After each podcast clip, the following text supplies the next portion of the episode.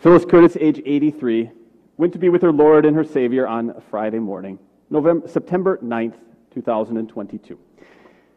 Phyllis was born in Kalamazoo on September 5th, 1939, the daughter of Eric John and Esther Margaret Puschel.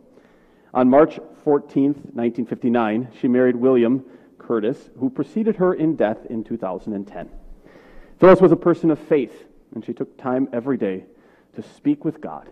She mentioned all her loved ones by name in prayer. She loved crafts, including sewing and crocheting, knitting and cross stitching. She shared that love with her kids and her grandkids.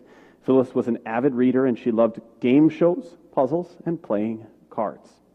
Phyllis is survived by her children, Jim and Rebecca Curtis, Janet and Steve Edlund, Brian and Christy Curtis, Mike Curtis, Patty and Calvin Slager, grandchildren, Maggie Curtis, Emma Curtis, James Curtis II, Molly Curtis, Jacob Curtis, Joshua and Lacey Edlund, Erica Edlund, Justin Curtis, Elizabeth Curtis, Nora Curtis, Esther Curtis, Aaron and Maggie Curtis, and Ben Slager. I should have just said, I'm going to skip all the Curtises. Great grandchildren, Joanna Jusma and Tobias Curtis. Siblings, Molly and Ron Stelius, Paul and Jeanette Puschel. Several nieces and nephews, and countless friends. Besides her husband, she was preceded in death by her parents, her brother Mendel and Betty Puschel, and her sisters Leonora and Kenneth Opperman, and Vera and Jack, Vera and Jack Van Loo. And I apologize to anybody if I got their names wrong. Friends, thank you for letting me share with you a brief word of encouragement from our Lord today, and especially to you, the, the family of Phyllis. Especially because Phyllis, for me, was a, a great encourager. I don't know if she was a good encourager for you, but she really was for me. Phyllis was always glad to intervene on behalf of my critics or people who might speak negatively. And she would come to me and she'd say something to me. She was one of the first to approach me on her own uh, without me saying, Oh, I'm all troubled and worried about things. And she just said, You know, Pastor, I think you're doing a fine job. And this is good, and this is good, and this is good, and I'm okay with this. And don't worry about all of these things, Pastor. Uh, she could sense maybe my anxiety or my concern or my worry about, about everything. She wanted to, to be an encourager. That was a wonderful trait that, at least to me, maybe she didn't have that with all of you, but at least with me, that she had. And she always then brought it back around to say to me, most importantly, Pastor, you're teaching and preaching God's Word. That's what really matters. Uh, that's what's most important. We don't need to worry about all of the other things. The Bible would tell us that's because Phyllis was filled with the Holy Spirit. Jesus says in John chapter 14 words that go like this But the advocate, the Holy Spirit, whom the Father will send in my name, will teach you all things and will remind you of everything I have said to you. Look at these words. It says, The Holy Spirit will teach you all things, and he will remind you. What did Phyllis do? She took it on herself to remind me of what the Lord was saying to me. She was becoming an advocate in my life. But that's because the Lord had so much reminded her of what was true and good and right in His Word. When Phyllis was well, she, I don't know if she ever missed a Sunday. Uh, I don't think she ever did, but as far as I know, she never really missed a Sunday at the church. When she wasn't well and she was staying home, she was one of the first to be watching our, our services at home. She was so faithful and pious, she would watch them twice on one Sunday. I feel bad a little bit for the poor lady. She, she would read her devotions. She loved time of grace. She, she read the word every day, all the time. She was one of the people who would call me and say, Pastor, you know, can you come and visit with me? I'd like to hear God's word and have it applied to me.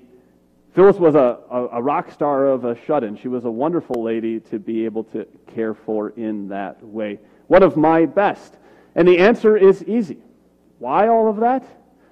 Well, God would say because she was filled with the Holy Spirit. The Holy Spirit was constantly reminding her of all of these things. He was teaching her all of these good things. And she was doing it so that she could have what Jesus spoke of next in these words.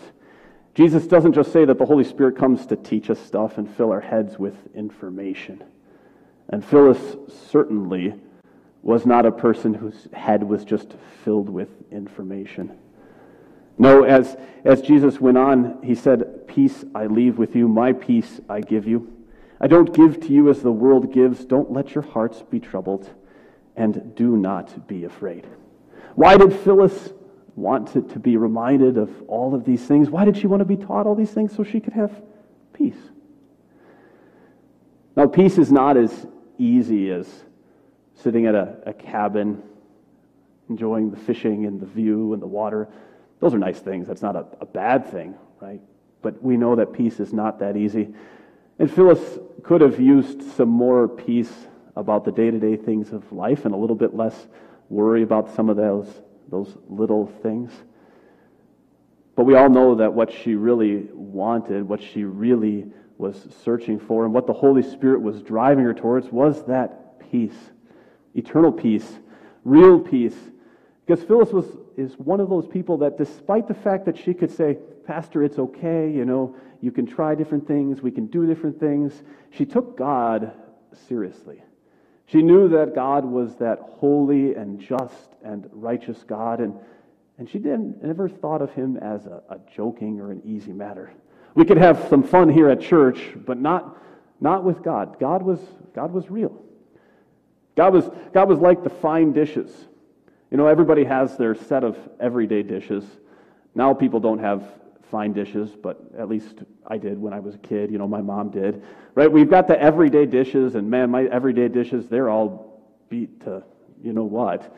They, they're chipped. I mean, we only have them for 15 years from our, our, our, wedding, and they've been through, I think we're on our third batch already. They get, they get chipped and they get scratched and did you know that Corelle, even that fine Corelle stuff, can smash? Yeah, and you don't even have to have a tile floor. The kids can just drop it right on the heart, the plastic floor, and it'll smash just fine. It, that's you and I, isn't it? Those everyday dishes, broken, scratched, chipped, filled with all of our flaws and our mistakes. Until then, we come to those few special days of the year where where mom pulls out the fine china. Beautiful. My mom never even let the kids near it, you know. You could sit there and look at it on the table, but you actually had to eat off the paper plate sitting next to it. It's pristine with all the little flowers. You wash it by hand, and only dad could pick it up and, and wash it. And, and that's God. And, and Phyllis knew that was God. He was set apart. He was, he was holy. He was righteous. He was just. Not just perfect in his appearance or good in all of his behavior, but so far above and beyond her that she longed, she longed to know him. She wanted nothing more than to eat off those plates every day. She wanted that peace, to be whole and well, like that plate with her Lord. And that's what the Holy Spirit really wanted to give her and to give you and me, isn't it? That real peace. Not just a, a, pristine lake on a beautiful morning, but the wholeness and the beauty and the glory and the honor that you're set apart as a fine dining plate just for one day of the year. It's a peace that Phyllis got because she had an advocate. Somebody who told her that no matter how much she was a, a broken plate, chipped and scratched and dented and probably getting smashed up every now and then, you know, falling apart in this life, there was another person whose plate was far more broken. Her Lord Jesus, whose plate was not just scratched and dented and dinged, but was smashed into a million pieces for her on a cross. A plate that was busted so far apart that you couldn't put the pieces back together, it seems, until on a third day that he rose from the dead. And his plate was glorious and beautiful and perfect and holy once again. And a plate that he then said, Phyllis, this is yours. Come and eat. And that's a plate that she enjoys to this day. A plate that she gets now, and a plate that someday, God willing, you and I, each one of us, will get to enjoy with her. A fine plate, a beautiful plate of china, enjoying the holiness and the righteousness and the beauty of God forever. That's real peace. That's the peace that Phyllis can have, that she has with her God. That's the peace you and I can have because we have an advocate. We have one fighting in our place, saying, Yes, your plate is chipped, it's broken, it's a mess, it's a disaster. You're falling apart. But there is somebody whose plate was smashed for you. And he wants to give his plate to you so you can feast with him forever. I look forward to that feast someday with Phyllis, fine dining in eternity, enjoying the righteousness and the goodness and the justice and the holiness of God. And I know you do too.